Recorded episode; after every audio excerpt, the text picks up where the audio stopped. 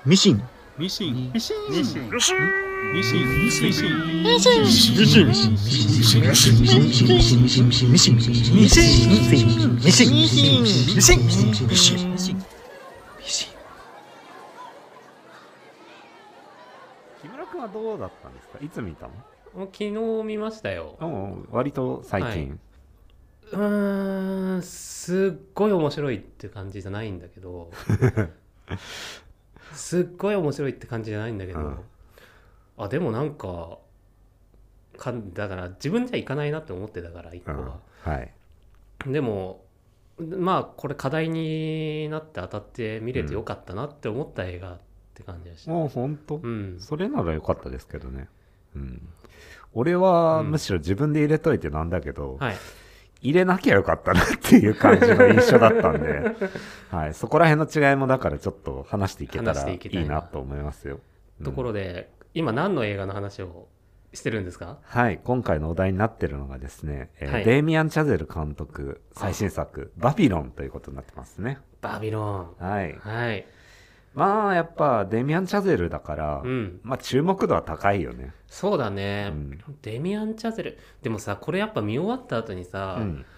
あデミアン・チャゼル映画だったなってはなるよねうーん、なんか俺最後のところでやっぱなったかなっていう気がするかな。最後あのートビーパパパパパパっていう。はいはいはいえっ、と、はいマニーにのやつね、うん。うん。えー。あの映画館ね。映画館に戻ってくる話ね。そうです、そうです。はいはいはい。はい、そこでちょっとやっぱああっていうのは感じましたけど、うん。でも逆に言うとそれまではあちょっと今までとは違うなっていう印象はありましたね。ああそうか、うん。それはなんで？えーっとねなんでだろう。あのーなんかこれまではうん。良くも悪くもなんですけど、はいやっぱエンターテインメントの人だったと思うんですよね。うん。ちょっとファーストマンは印象違ったので、うん。なんかそれまでとは違うなっていう感じがやっぱあったんですけど、うん。うんうんとはいえっていう感じがあったんですけど、はい。今回のバビロンに関してはですね、うん。えっと、完全にそこ切り捨ててきたなっていう印象が僕の中ではあったんですよ。うん。ていうのはえっ、とあの新海誠の、うん。あの「すずめの戸締まり」の時にちょっと話したけど、うん。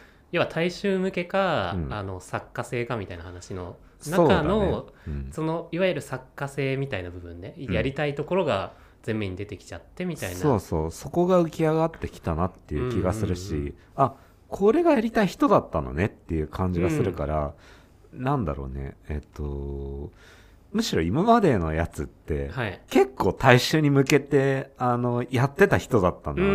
まあ、ファーストマンの時にも若干感じたことではあったんだけど、うん今回でちょっと確信を得たというか、うんうん、っていうのがありましたかね。そっかなんかでもそこの部分で僕あんま考えてなかったなとは思ー、って本あごめんなさい一個関係ないんですけど、当。はいはいはい。断っておかなきゃいけないのが、うん。あのちょ今日ちょちょっと今日もごもごしてるかもしれないんですけどほ あの花粉症がひどくてう。はいはいはい。くしゃみが出るんですよ鼻がズルズルしたりとかでそれがねなんかあののど飴を舐めることによってうん、ちょっと抑えられるっていうことに気づきまして。今ね、はい。東京は厳しいらしいからね、花粉が。なんかもう早いし飛んでるしみたいなね。いや、なんか俺の周りでももう、うん。全然また話それちゃうけどさ。いや繋がるんでしょきっとこの後。うんいや、だからさ、あのー花粉症が辛いっていうことでさうん、マジで体調崩してる人が多くってさ、うん。頭痛いとか、なんかそれによってちょっと熱出ちゃったみたいな人とかもマジでいるぐらいの花粉の強さなんで、うん。まあこれはね、ぜひ、あの、気をつけていただいてっていう感じがしますね。別に何も繋がんないですよ。いやそれ花粉症のネタバレじゃない？いや、何なんですか、それ。適当な返ししやがって。あの今回のラジオもですね一応ネタバレ全開でいきますので、まあいつもの通り。いつもの通り、ね、ただ、はい今回のやつ、バビロンで言うんだったらですね、はいはいはいまあ、ネタバレっていうほどね、ネタバレも別にないかなっていう気がするんですよね。まあね、まあねなんか面白さが減っちゃうみたいなことって特にないかなって個人的には思うんですけどね。スタジオのスタッフがゴム底履いてないとかじゃない？ほ本気でどうでもいいところで。おいお前ゴム底履いてこいって言っただろっつって いやなんかね、そういう細かいディテールのとことかね、うんやっぱ面白みがあって、今回のやつはいいなって思いますよね。飲酒は病気ですとか言われてたしね、うんそうだね。病気ですよ確かに。いやあそこのさ陶器になった後のさ、うん。スタジオガラって変わって、はい、あのあ陶器ほんとめんどくせえみたいなあの一連のさ、うん。ブラックブラックコメディっていうか、まあ、全体的にブラックコメディだけどうん、あのコメディすごい面白かったよね、はいはいはいまあね確かにねそれまでのなんかやりたい放題と違って「うんおいてめえ!」っつおいってたねっつって「何やってんのそこ!」っつって。おいお前ら喧嘩してんじゃねえぞっつって。おいおいおいっつって言って、ね最後終わった後に「うえーっつって。みんなでねやってるなんかプロデューサーたちポカンとしてるっていううね、ん。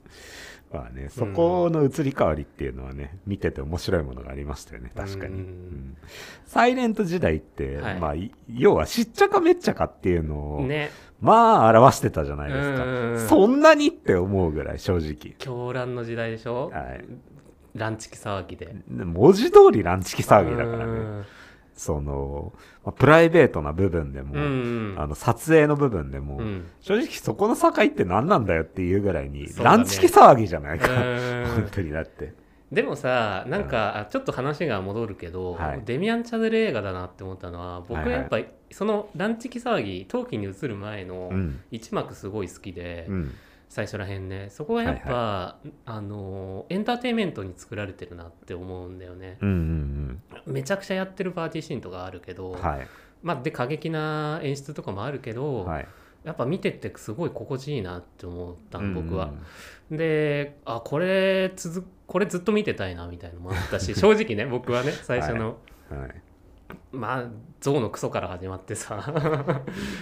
汚ねえなーと思う汚ねえ。よなかなか汚ねえ始まりやだって。そうだね。でまあそういう感じのランチ機がありう、ん。うわすごいななんだこれと思いながらでもその夜が終わってからの朝のうん。なんて言うんだろう、いまああれが夢の空間というか、うん。あれ非現実だとしたら現実に引き戻されてすごい、ははあのーマーゴット・ロビーのさうん。家が貧相でっていうところから移ってっていうところとかのコントラストもそうだし、うん。その後のあの撮影もすごい面白いじゃん。はいはい。あのまあ今回偶像劇でうん。あのもうね名前が出てこない。ごめんなさい。今日今日ですね僕もうやらかしてまして。言い訳は先に。先に言わせてもらうとええ。もうね、あのノートを忘れてるんですよ。都市空間で。空間で来てるっていうね、はい。最悪なんですけど、はい。本当に。あのメイドインアビスに続き2回目なんですけど。あのそれまでのラジオはね一言一句全部あのノートに書いてあったんで リアクションも含めて今回は辛いなって思いながら。うんそうだね、はい。その割には毎回なんか人の名前とかそんなに確かなあれじゃないよね、うん、いやだからそういう木村というねキャラを演出するためにわざと間違えた名前を言うってここでは間違えた。結構複雑な設定でやってたんだね。全く知らなかったよ。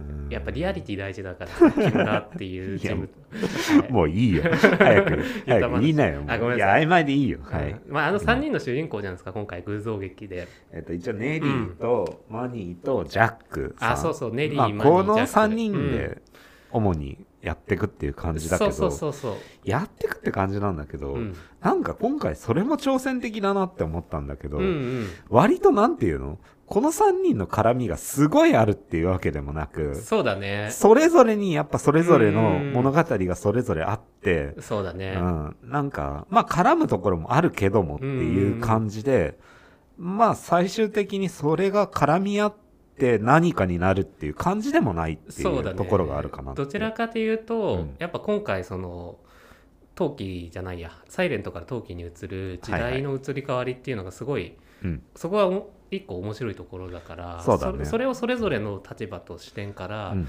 映してるって感じだよね。そうだね。三者三様で、まあ、うん。そこの移り変わりの中でどうなっていくかっていうのがそうそうそうそう。見れるっていうそうね。まあ今回だから映画自体も3時間ぐらいあるから、うん、うん。そこを描くのにもまあまあうん、まあ3人向いてんのかなとは思いますけどね。って思う。はい、もう3時間映画って話が出たどんどんどんどん枝分かれしちゃってもうなんか話がまとまらなくなってきちゃったけど、うん。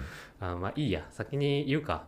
えっ、とだからさその第1幕のね、はい。え3人の主人公たちが、うん。それぞれこうなんていうのカットバックされながら、はい。あのわちゃわちゃやっていくじゃない。うん。でなんかそこも見てて面白いし、うん。あとそのやっぱりジャックのあのいいわゆるサイレント映画のはい。一番のスター大スターっていう部分の映し方と,、うん。えっ、とマーゴット・ロビーの？マーゴット・ロビーの、うん。あの新人？新人だけどすごく才能のある新人っていう、はいはいうん。でしかも多分そのあの頃の時代を映した新しい、えーまあ、その後ちょっと僕ホームページとか読んでさはい。いろいろ、あの読んだんだけど、うん。まあ、その中で、えー、とやっぱりそのあの頃の1920年代の,、はい。あの女性像っていうのを、うん。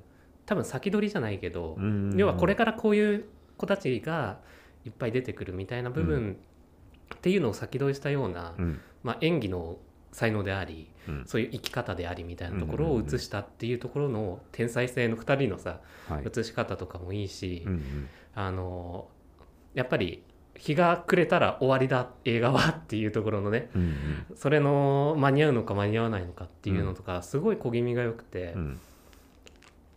なんかやっぱそういうの見てるとうん。あのあデミアン・チャゼル映画うん。なんか、まあ、僕はファーストマン見てないけど、うんやっぱり一番好きなのはあの、うん。セッションだからはい。セッションもなんて言うんだろう。なんかすごいエンターテインメント前としてて、うん。あのーその見てるところで何が楽しいのかみたいなのもすごい設計されてる感じとかあって、うんなんかそれを思い出すなっていう。うん。そうか。うんうん。だからあの感じがすごい今までのデミアン・チャゼル映画だなって感じはしたんだよね。うん。ああなるほどね。なんかでも俺がん。今までのデイミアン・チャゼルと違うなって思ったのは、うん。そのなんか狭い世界を描こうとしてないというかちょっとなんかあなんか広げようとしてる感じっていうのがすごいあって、ーうんうん。そのまあなんだろうな。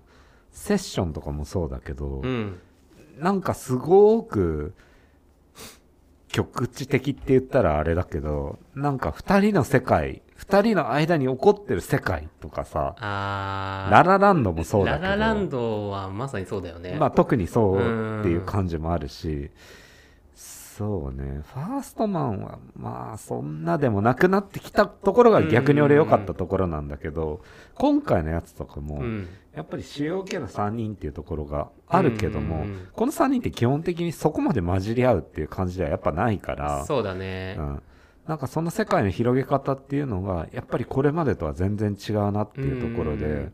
なんかねなんて言ったらいいのかな。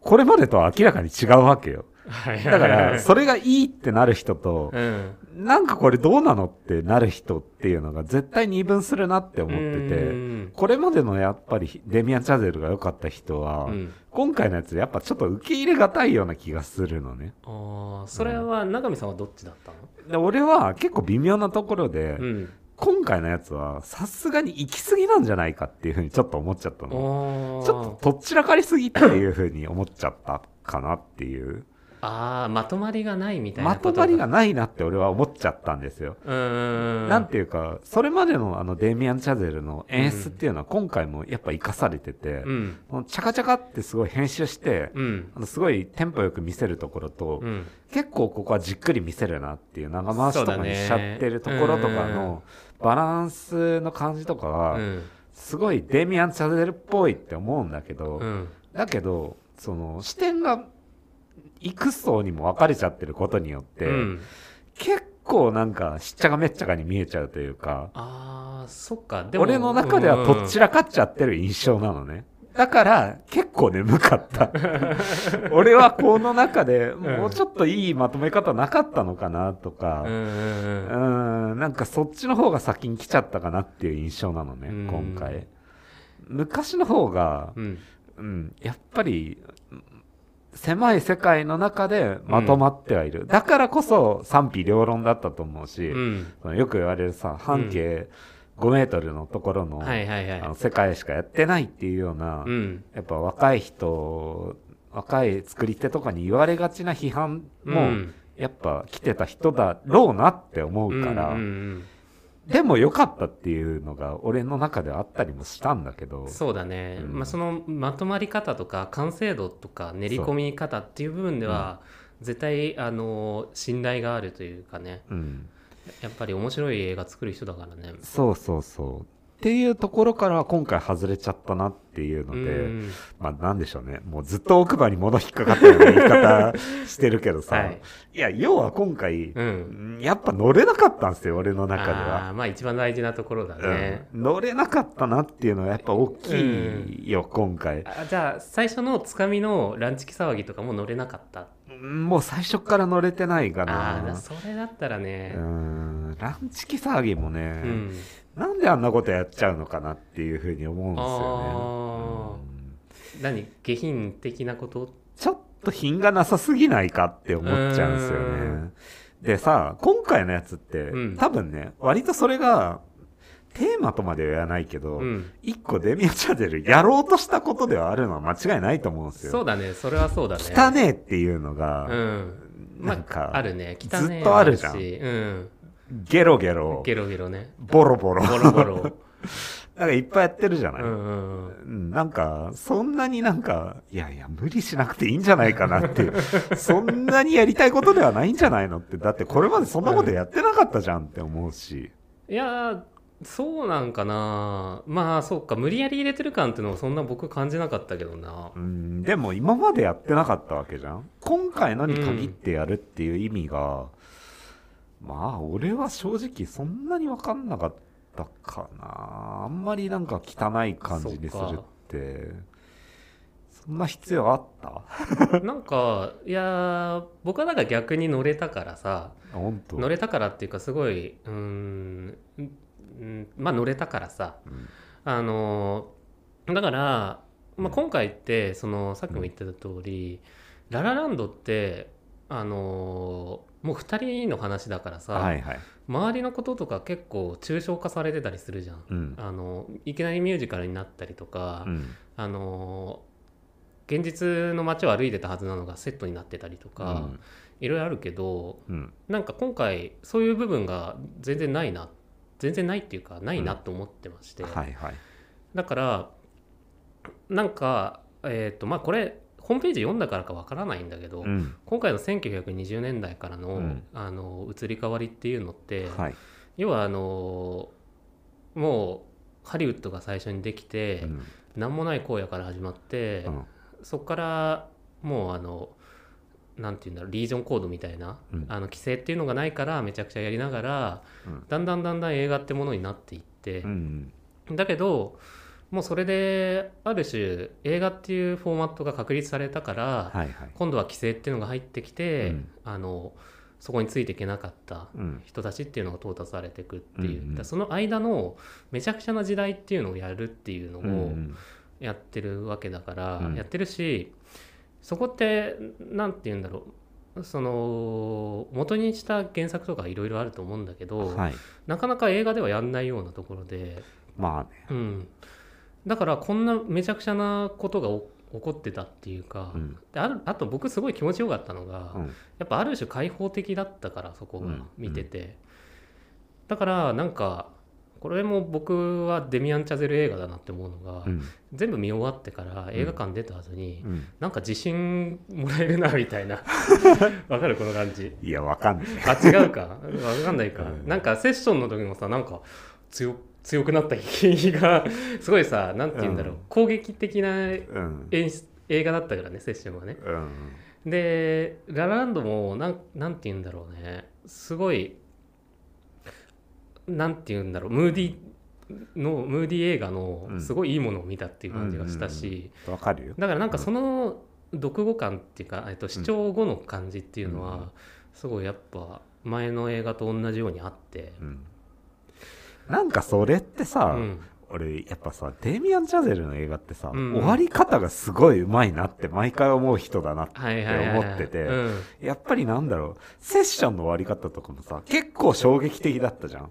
じゃーそう。んでしょ。うん、じゃーんそうそうそうそうそうなんかう、ん。まあララランドもそうだし、うん。うん。ファーストマンはどうだったかちょっと覚えてないけど、うん。覚えてないんだ。うん。忘れちゃったけど まあまあえっとただあの今回のに関しては、うん。結構セッションに似た感じの部類だなって俺は思っててああそうなんだ、うん衝撃やっぱり衝撃の度合いが強いかなとまあまあね確かにああやって終わるっていうのはうん、予想だにはしてなかったね。はい、うん。なんかやっぱちょっと勢いとうん。エモーションでうん。持ってくっていう感じがするんですよね、ああでもやっぱ見ててうん。持ってかれるっていう感じがするんですよ、うんうん。だからそうするとはあいいもんなんか一本見たなっていう感うんじが読後感というか鑑賞後はいはいはい感としては残るっていう感じがちょっとあるかなっていう気はするんですよね。別にそれがねなんか強引ではないっていう感じがするのはうんやっぱ偉いなとは思うんですけど、そうそまあでもさ、まあ、さっき永見さんが言った通り、う。はい。まあ、雑多ではある気はするんだよねもちろんすごい緻密に計算されて、はい。あのなんて言うんだろう進められていくもの、か物語の絡み方とかね。うん。されていくものだけど、はい。だからその雑多に広がったのを、うん。なんかデミアン・チャゼルのうん。あの腕力でもって、うん。こう最後グシャッつって ヒャンっつってなんかあの、はいはいはい王様ランキングの王様がこう岩をガーってやってるとあのコロンっていってなんかダイヤみたいになるみたいなのがあるんだけど、うん。そういう感じでこうひあの収束させた感じはすごいしたよね、うんうんうんでも僕あれがすごいねなんか好きだったけどねあ本当？ううんんそういう着地すんの？っていうのも思ったしまあもしかしたらそれは一個卑怯な終わりなの卑怯なねやり方かもしれんなとも思ったんだけど、はいはい。だってああいう終わらせ方をしたらさ、うん。まあ特にうまい映画監督がやってるからね、うん。そらなんかああいいもん。あなるほどみたいな、うん。になるじゃん。なんなんわかる？この感じ。うんなんとなくね。なんかあなるほどねみたいなうん。ことなるほどっていうか、うん。これそのバビロン以外の映画体験とか僕らが映画見るっていうことも含めて、はい。あ確かになっていうのがあるし、うん。それをあのなんか映画内で形にしてくれたっていうところで、うん。おおみたいなところになるけどうん ね、なるほどね。う。んうんなんかやっぱ今回さ、うん、なんか映画に関しての映画じゃん、そうだね。うん、なんかそれもうん。なかなか俺の中ではおうこういうテーマで来るんだっていうのもうん。割とショッキングだったというか。うん。うん。なんか扱うのが難しいと思うんですよ基本的にやっぱり。ああえっと映画に対する映画っていう楽屋物的なもの？みたいなうん。ものっていうのは、だけどなんかそこら辺もうまくやってたのかなって今回ちょっと思うんですようね、ん。やっぱちょっと取り上げたことが少ないんじゃないかなって思う年代設定だし、うんうん。って言って結構史実に基づいてるっぽいしっていうところとかもあるし、やっぱね、で、あと、なんかラストの感じとか、うんうんラストの感じだけじゃないんだけど、そこまでの感じとかを見てると、やっぱ映画愛みたいなところはう、んやっぱあるんじゃないかなとは思うんですよね。あるんじゃないあー確実にあるとは言えないいや、あるんじゃないかなって思いますよ。だから俺はそれがうまくいってるとは思ってないっていう派なので。そういうことねはい。また奥歯に物挟まったような言い方をするのはそういうことなんですけど、うんまあ、多分あるのでしょうっていう感じかな。でもあれだよね。だからそのメイド・イン・アビスでさ、はい。永見さんが言ってたん。感じだよね、なんかさうん。雑多だったけど、うん。最後の3話でなんか一気に収束させた感じでなんとなく感動がみたいなさ、だから俺自身はそんなに思ってないけどっていうところでのうん。あれなんだ、あれになっちゃうんですけど、まあでもなんか僕ちょっと面白いなって思ったのは、はい。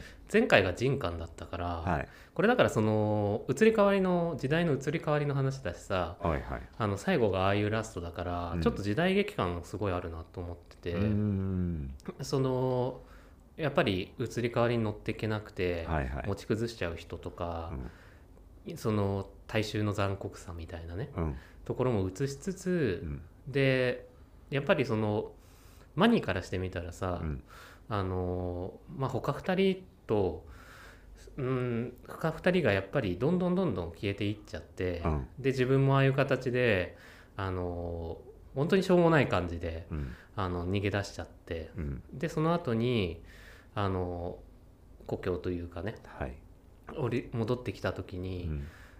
やっぱマニーの物語と物語としてはい。すごいなんか救いがある感じの終わり方だし、うんそうだね。だし、まあ、マニーってあの僕ら視点のキャラクターだからさ。そうだね。だからなんかその、まあ、これホームページに載ってる話なんだけどさ、はい。だんだん空間的にもうん。でっかいところから始まってちっちゃいところにあのなってくっていううん。話、演出というかね。そうだね。になってるっていうことうん。本当に何もない荒野から始まって、はいはい。あの映画のセットもうん。あそこのだだっ広いところでやってて、うんであのキネスコープ社のさ看板もさ本当に看板だけあって鳥居みたいな、はいはい。で柵だけこう囲ってあるみたいなところから始まって、うんでだんだん時に入ってったらそのセットのの中でやるようになっちゃって、うんちっちゃくなっちゃって、うん。とかっていうところにどんどん空間的にも狭まってって、うん。でも最終的にあの映画館の僕らにうん。なっていくっていうのが、うん。なんかそのん？マニーの目を通した僕らの映画体験的にも正しい感じがするなっていうのを思って、うん。で最終じゃあそこでマニーがなんか救われることっていうのが、なんとなくその僕マニーが体験したあの時代っていうのを、はい。えー元にした映画っていうのを、が映されてることによって、なんかその映画っていうものの過去と未来を原始するみたいのがさ、うんまさになんか僕らだなって思うわけよ。うんうん。だってこの「バビロン」って映画もうん。なんかその要は1920年代を舞台にした、はい。えーっと入れ子構造になってて、うん。っていうところに落ち着くっていう。で最終的にじゃあこれから映画が何を残していくのかとか、はい。それに付き合う僕らはどうなんだみたいなことになった時に、うん。そのちょっとこの一個前に話した人間の、うん。まあ、これはじ時代小説ジャンル的にっていう話で話したけどはい。どんな人が昔にいて実際にいてうん。どんなことを思ってどういうふうに人生を、まあ、駆け抜けてって何を残していったのかみたいなのがねうん。なんか描かれるっていうのとつながるなって思って、はいはいはいはい最終的に僕はやっぱ思ったのは、うん。なんかこれ映画参加映画みたいになっててうん。なんかあらゆる映画を肯定する映画になったな映画なんだな みたいに思ったよね。なるほどね。うんそこまで載せられたっていうことだよね、そうか、うん。そこまで行っちゃうんだ。そそんな感じじゃなかった？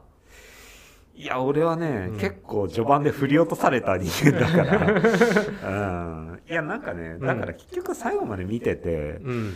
ねみいなって思いながら、はいはいはい。俺の思ってたこととしては、うん。まあまあ似たようなことは思ってるんですよ、うん。でもやっぱね乗れなかったなっていう感じがするんですうよね、ん。なんかそこの電車にうまいこと乗れたら、うん。そういうことにもいけたんだろうなとは思うんですけど、うん。うーん、なんだろう。なんかもっとどうにかなんなかったのかなっていう気がするんですよ。なんかうんうね、ん。あんまりちゃんとした解決案とか何もないんですけど、はいはいはい。いや、もっとエンタメに寄ってくれてもいいんじゃないってさすがに思ったかなっていう気がするんですよね。あまりにも乗れないって俺は思っちゃったんですうよ。んうん、だから、その、だからやりたいこと、言いたいことありきで、うん。やっぱ進んじゃってるような気がするから、うん。なんか作家性みたいなところはすごい強く出てるけど、ううん。ん俺がそこに乗れることはなかったからう、ん。うん。そうね、最後までやっぱり、なんか乗り切れないな、この作品っていうところで終わっちゃったっていう感じかな。まあでも一挙一個卑怯だなと思うのはさ、はい。映画の構成的にはだから僕はすごい乗れたけ第一幕すごい好きって言ったのは、はい。そういうもう演出もすごいし音楽もすごいし撮り方もすごいなって思うし、エンタメ的にもすごい面白いし、っていうのがあってでそこでなんかすごい面白い映画感というか、今うんはい。今までのエンタメ感っていうのを出してて、うんでもだんだんこれ落ちてく映画だからさ、はいはいはい。そっからの没落でなんていうかまあ、ブラックコメディだからさうん。の面があるからさうん。あの人が死んで面白いみたいなところとか結構あるじゃない？そうだね。あの最初のパーティーでオーバードーズで死んじゃうとかさ、はいはい。あのトーキーでカメラ撮ってたやつが死んでるっていうのがオチになってるとかさ あるんだけど、はいでもだんだんなんかそこの、えっとね、フィクション感というか、やっぱ落ちてく映画だから人の死みたいなものがだんだんだんだんこう扱われ方があの変わってきちゃうなとか、うんなんかこんなに面白くてノリノリなのに最後は悲壮感が漂ってくる。うん。形にしていくのはうん。一個うん。なんか観客をうん。なんていうのかね。観客の求めてるものからうん。引き離してるなって感じがする。うん。プロモーションだ,、って CM とか予告とかは絶対第一幕の方で、うん。あのーやってるからさ、うんうん。そうね。わかるよだから、うん、うんまあだから賛否両論になるんじゃない？なるんじゃないかと。多分。うん。うん。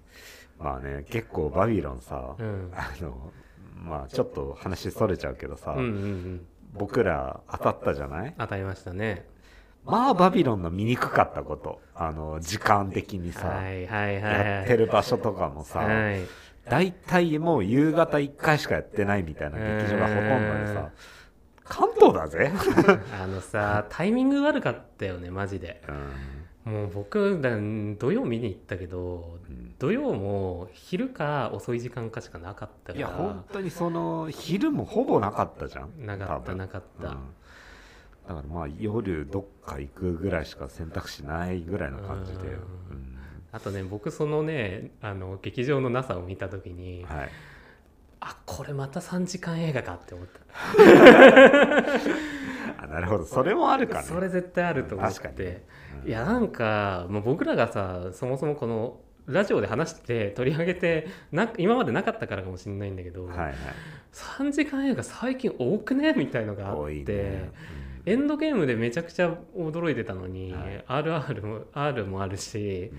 アバター2もあるし、うん。バービロンも3時間だしう、んやっぱこれ見にくいよっていうのね。ね。でもバビロンの3時間に関しては、うん。これどう長く感じた？どうだった？ちょっとねあ。長いは長い長い。うん、うん。うん。ああのでもえっとちょっと両面あるんだけど僕あの先にマイナス面から話すね。うん。うん僕3時間映画っていうかでちょっとねトイレ行きたくなっちゃって、あのね、うん、俺が見てた回、うんうん。うんまあ、ついさっきの回だけどさ、はいはいはいはあのこんなにエンドロールの時にうん。席を立つ 劇場ってないよっていうぐらいみんなバーって出てったね。いそうだよね、はい。なんかじゃあ僕さ初めて映画中にはい。トイレ行ったの、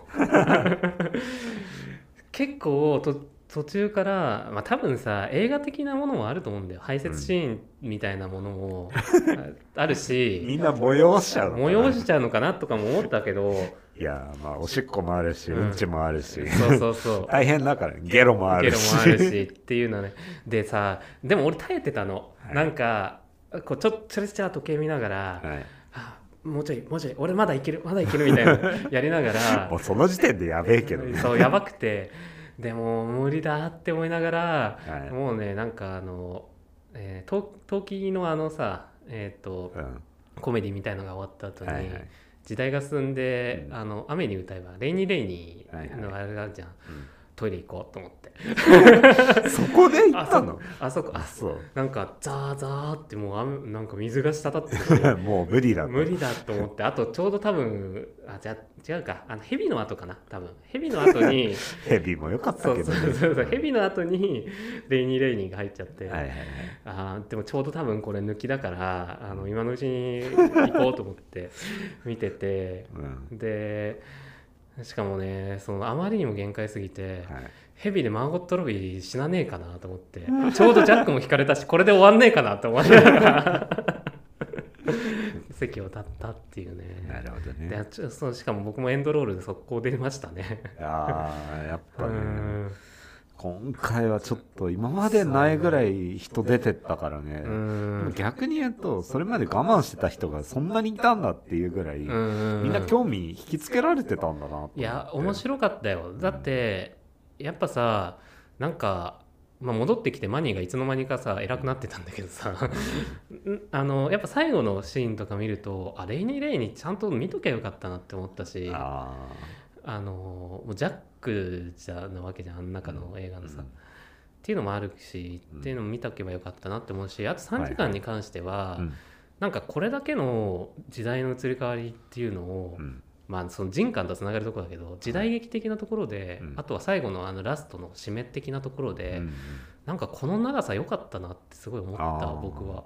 そうだね。う、ん、うんなんかこれだけ3時間とはいえなんかこの激動の時代に付き添ったなみたいなうん。感じがしたねすごい。そうだね、うん。俺も結局その印象が強いかな。こんだけ長かったことってうん。それだけの意味があったなとは思うし、そうだよね。うん。まあまとめられるもんなら1時間半とかでまとめてほしいなとは思ったけど。ただまあこの長さがあるからっていう部分もちょっとあんのかなとは思うんだよね。1時間でさまとめたらさ、うん。そりゃねデミアン・チャゼルだからさ面白いだろうけどでも小粒感が否めない感じすそうそう。るだろうなって。なんかただお話になっちゃうのも違うなとは思うんだよね。だからそのなんか起きたことだけを羅列してって1時間半にまとめましたとかだとうん。やっぱ違くってこの3時間でうん。しかもそのなんだろうあの緩急つけてさ、うんうんそのパッパッパって見せるところは見せて、うん。その長回しで見せるところはじっくりすごい見せたりとかして、うんなんかそれゆえになんか歴史の長さを感じるというかさ、うんうんだからこの長さあってこそのこのそうだあの、よねそうバビロンだったなっていうのもちょっと思うから、まあとはいえ眠くなったんですけど、俺 はあなたはね乗れなかったからね。ええ。でもさトビー・マグワイアのよくなかった？ー いるって思ったけど俺正直。あれあれ分かった？分かったよ。分かったんだ、うん。僕さなんかなんかこの人見たことあるなーって思いながらいやだって見てて。最近見たでしょあんたいや最近見たあれ？と思いながら なんだろうと思いながら見てて、うん。なんか引っかかったんだけど、ええで後から調べてトビー・マグワイア出てんだ。え誰？と思って。あいつかーってなって。さっき見ただろ。トビー・マグワイアさ、うん。なんか白塗りのメイクしすぎてさ、はい。途中なんかパルパティーンみたいに見えて 面白かったなって面白かったね、えー。あれはね。確かにね、うん。俺びっくりしたけどね。はあと思ってでなんかでもキャストはすごい良かったなって思ってキャスティングというかね。よかったね、うん。うん確かに、うん。多分そのマーゴット・ロビーはさもうマーゴット・ロビーでしか演じられない感じがすごいしたし、そうだね。う、ん、ブラッド・ビットもなんかなんて言うんだろう。初めて見る感じもしてあの感じ。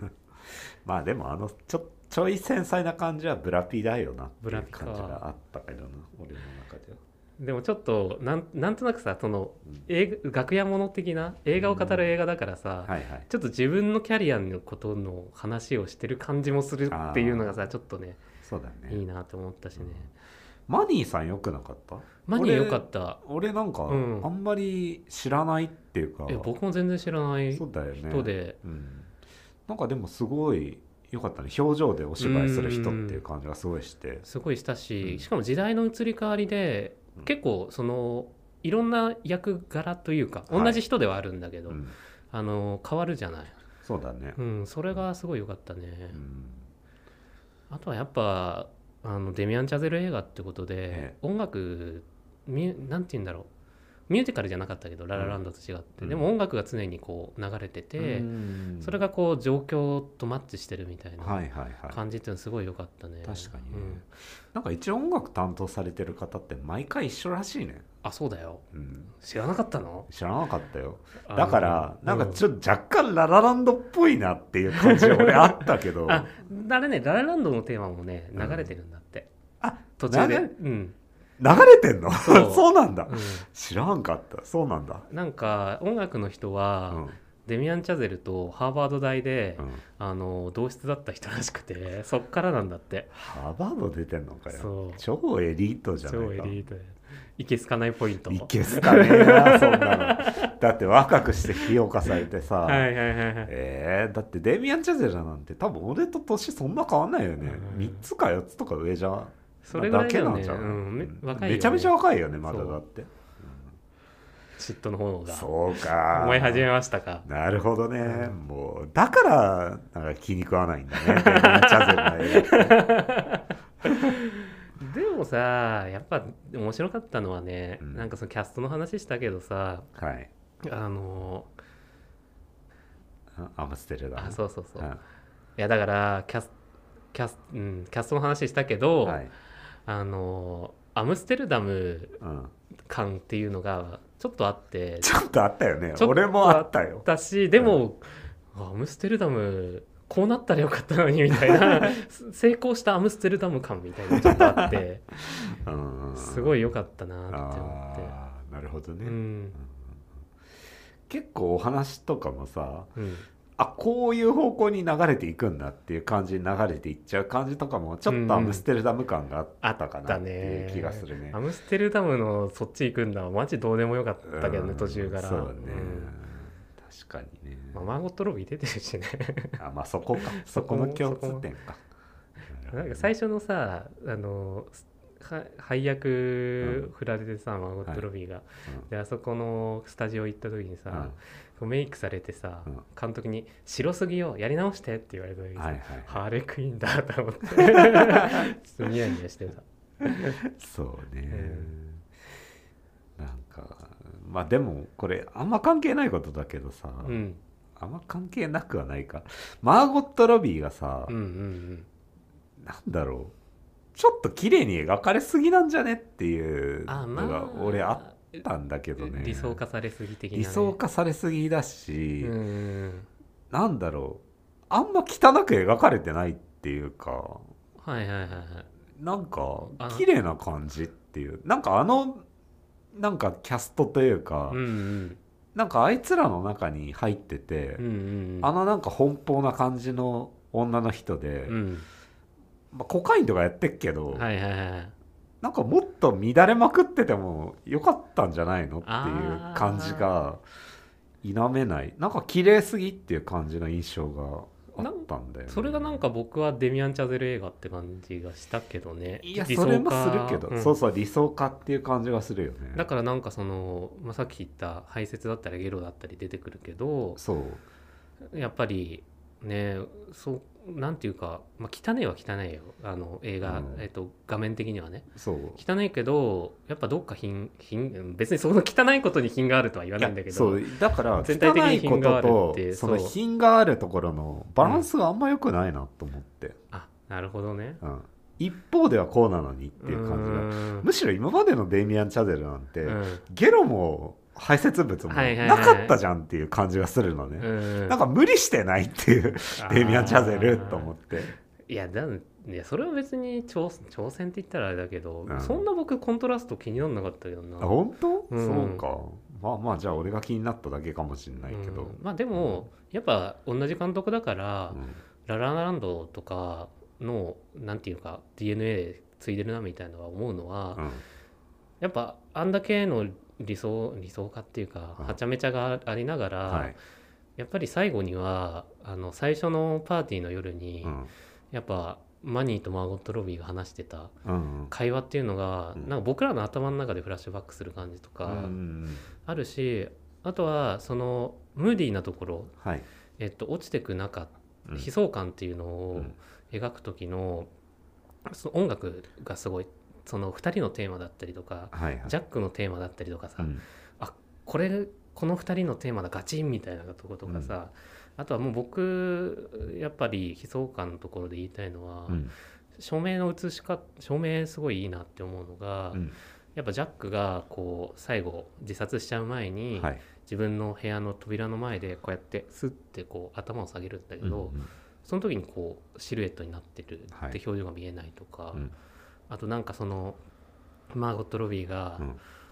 マニーマニーにすごいあの借金作ってて罵倒されてる時とか、こうやって顔をこう背けて壁の方に向くんだけど、その時にもう画面がもう全部暗くなっちゃうぐらいの、うんもうそれもでもワンカットだからすぐ変わるんだけど、うん。その感じとかすごいいいなとかって閉ざされちゃう感じっていうのとか、そういうなんか演出って言っちゃったらあれだけど、うん。なんかいいなってララランドというかね ムーディーというかね。それがまさに理想化ってことだと思うんだよね。理想化演出的なことだと思うんだよね。なるほどね。そういうのはやっぱうまいかもしれないね、うん、うん。でもまあね普通に映画としてうまいところはもうはい。ありすぎるからね、さあ上げてったらね。あーキリないけど。ねないけどね。うん。だから俺も乗れなかったとかって言ってるけど、うん。もう全部嫉妬ですよデミアン・チャに対しての。だからそれは分かってるんだけどね、うんうんうんそうね。うん。あじゃあなんかジャックの気持ちに近い感じだね。ああそうかもしれない、うん。うん。クソ映画かっつって。確かに。あの中で一番感情移入しやすいのはジャックだったかもしれない、ねうん、そうそうそう。あでもあれもねちょっと説明臭かったけどよかったなって。あのうん。編集者さんとさはい、編集者の人と記者か。記者の人とうん、ジャックが話すシーンね。はいはいはい。理由はないわって時代なのよってそういう、確かにね、うんいやっていうかジャックのシーンは基本的になんかちょっと説明臭かったっていうのはあるかもしれない、まあまあねまあねなんだろうねやっぱこの主要人物3人がさ、うんうんなんかうまいこと絡み合ってない感じはやっぱあるからさ、うんうんなんかジャックのところはちょっとぶつ切れにあのなんかうん説明があるなっていう感じは、うん説明パートだなっていう感じとかもちょっとあったりとかは気になったけどね。そうだね。まあだからどっちかっていうと人間臭い、えー、と人物っていうよりはうん。象徴って感じだよね、あそうだね、うん。うんうんうん。確かにね。全て夢が叶う場所さつって まあそんな感じですかね。はいですかね。まあとしく受けで語ってきましたけど、はい、はい。ちょっとね僕ももっと言いたいこと書いた気がするんだけどうね、んでも割と語れたんじゃないかなって、まあ俺に関してははい。本当にまあ眠かったなって思いながら あの半分妄想で繰り広げてた中では、うん。まあ、割となんだろうちゃんと見たところに関して話せたんじゃないかなって思うので、はいもうこれでいいかなと。もうこれでいいかなと。頑張ったと。頑張ったよ。もう十分だよ、まあでもどうなん。だろうねこの後、まあデミアン・チャゼルってバビロンがこのヒットしてるか分かん。ないけどヒットねしてないよあん。まり多分あしてないのかいやしてないだろどう考えたって畳まれちゃってる感じとかいや受け入れがたいと思うよ今までやっぱりあ僕すごいなん。か映画へのラブレター感とかすごいいいな。いや俺もそう思うん。だけどね、うんにしても受け入れがたい場所もやっぱ多い多い作品だったなと思うから、うん。これがね大絶賛っていうことは多分ないだろうなって思うしうん現にやっぱり今見づらくなっちゃってるのってそうだろうなね、あんまり日本でも評価されてないんだろうなと思って、なんかね多分本国でもそんなに評価されてないっていう話もやっぱ聞いたしね、そうなんだ。うんまあでも次回作やるでしょうね。まあやるとは思うけど、うん。もしかしたらね規模的にちょっとちっちゃくなって日本に入ってくるっていう可能性もあるからね。まあそうだね。う。ん。うん。いやっていうかまあ俺に俺が思うのは、うん。よくファーストマンはそんなに売れてなかったのに あの今回の「バビロン」はいはいはいははい。大宣伝でもってそうだよね。やったなっていう気がするんだよね。ファーストマン俺好きだったんだよねマジで。ああ、そうなんだ。そうなんかやっぱセンセーショナルなところで話題作ってきた人だから、うんセッションもそうだし、うんうんララランドもそうだし、うん。うん。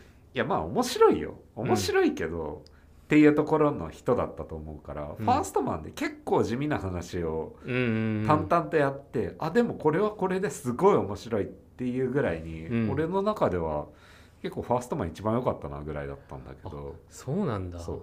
僕セッションが最高傑作だと思ってるからあれだけどまあ、まあまあ。そんなに、まあ、見てみたいなと思うね、そうね。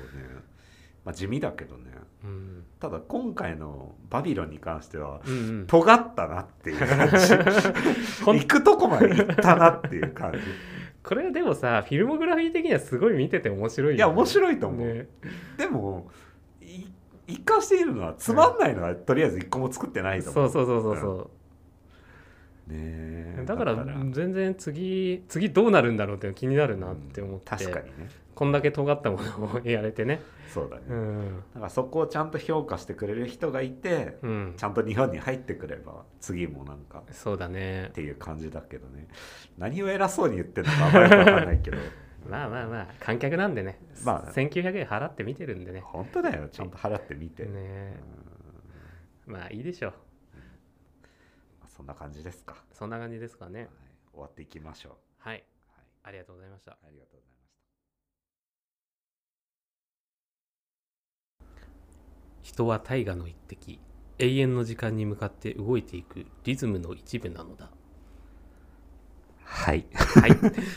なんだろまああの「大河の一滴」っていうね本はね、うん。あの僕ら生きるものに勇気とパワーを与えてくれる五木先生の本なので、ごめんね。何言ってっか。立ち向かいたい人はぜひっていうね、はい、はい。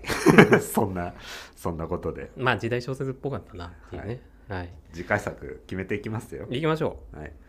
じゃあえっ、と僕からじゃあ課題作品を発表していきたいと思いますはいお願いします、えっ、と1本目が「フェイブルマンズ。フェイブルマンズ。はい、はい」あのースピルバーグですね。あこれスピルバーグだっけ？はいですよ、うん、やあのー前回も入れてたよね。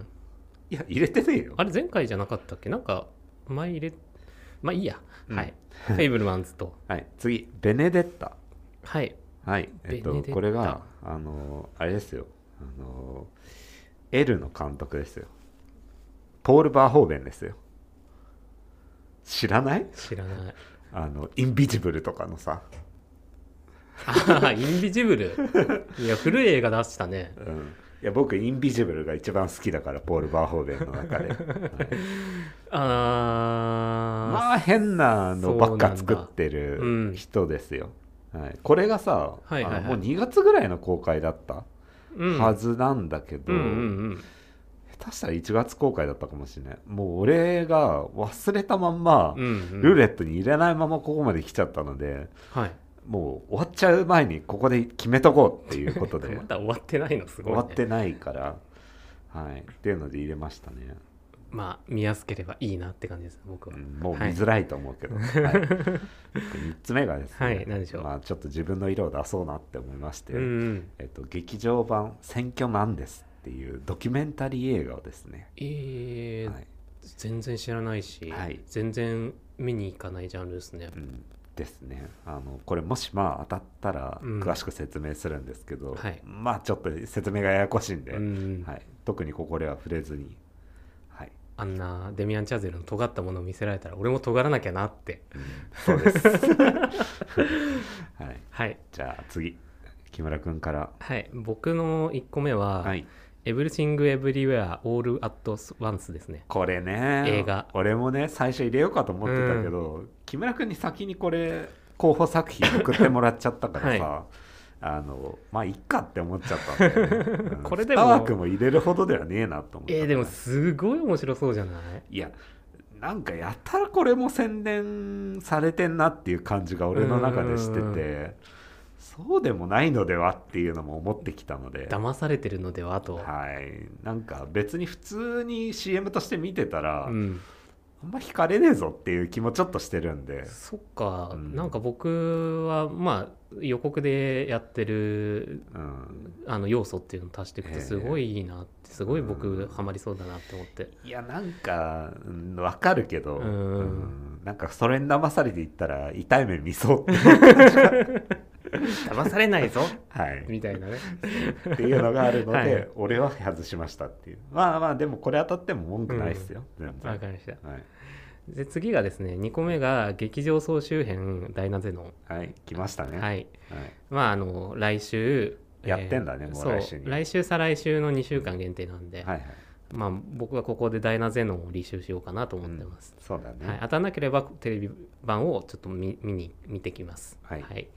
で、えっと、3つ目が、えっと、Amazon で配信で見れるお、えっと、評価が高いらしい「ミスターノーバディっていう映画を、聞いたことあるよ、はい、何も知らずに見たいなと思ってます、これは。あのランと一緒で。お互いあんまり何も知らずに、うん、はい、じゃあまあこれでルーレット回していきますか。はい、お願いします、じゃじゃあいきますよ。あ。はい。はい。ストップ。ああーどれになるのか、えー。どれになるのか。怖えな。今回映画ばっかだね。劇場総集編のダイナゼノンだ。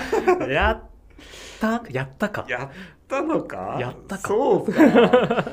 ダイナゼノンか。いやいいけどまあ俺アニメ版見たし、はいはいはい、はい。総集編がどうなってんのかなっていうのもまあまあ気になるところだから。いいね。うん。だからさ、これであのーいいじゃん。僕総集編版しか見ないからとりあえず来週 来週語るまでは。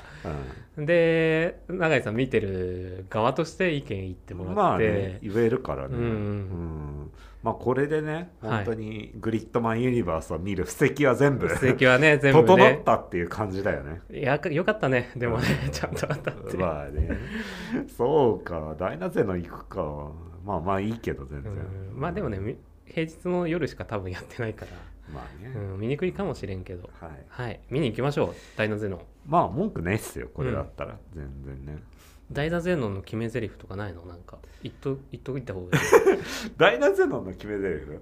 あるけどいや俺これ忘れちゃったな。えっとなんだっけこれ。あのーいや言いたいなちょっと調べて言っていい？はいいいよいいよ。わかりましたよ。あのはい。はいこれあれですよ。あの絶対劇場版にも出てくるセリフですよこうやって手を掲げてですね、手を掲げて。インスタンスドミネーションっていうのがあるんですよ。インスタンス？アブリアクション？はい。まあそれから派生してる言葉だと思ってくれて間違いないですよ。はい。そうそうそう。そういうのがあるんですよ。ちょいちょいちょいちょいなんかあのくすぐられるね。うん。そう。いいんすよまただから。そのねグリッドマンとのつながりがね。うん。そうそう。えっ、とだから本当にだからなんていうの？いろいろは符合するところがあるというか、うんうんっていうところがダイナゼノンの面白みだったりするから、うん。ザそういうね。2作目みたいな感じねうん。うん。劇場版でもねなんか現れてるといいなと思いますよ。僕が好きなのは、うん。えっと水着会ですね。ああるのいいよね。うん。あるんだ。あるからね、うん。またやんのかって思いながら、まあでもねす結構サービスしてくれるアニメだからね。はい。あれは。うんいろんなとこで。まあ、そういうとこですかね。まああとは新規カットに期待じゃないですか。ああ安藤ね、うん。多分ねエンドロール後にありますんで。ああ、はい。なるほどね。これ見るか。そうか。数ヶ月ぶりにダイナゼノンをもう一回ね火種を投入していきましょ確かに。ちょうどいいかもしれないねこれでグリッドマンが当たんなかったらお笑いだけど確かにね。準備万端ですって言いながらね。はい。まあまあまあ当たんなくても見に行くけどね、まあまあありますけど。まあううん、裏では語るでしょうしねその場合ね。うんそうだね、はい。うん。まあこんな感じですか。はい、終わっていきましょう、はい。はい、じゃああダメですよ。まだ終わっちゃう。あなんかありましたっけ、あのー僕ら有料版をやってるじゃないですか。はいはいはい、はい。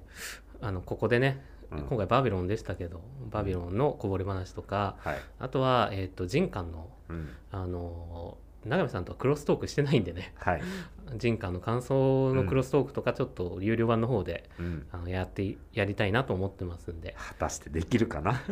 ということだ。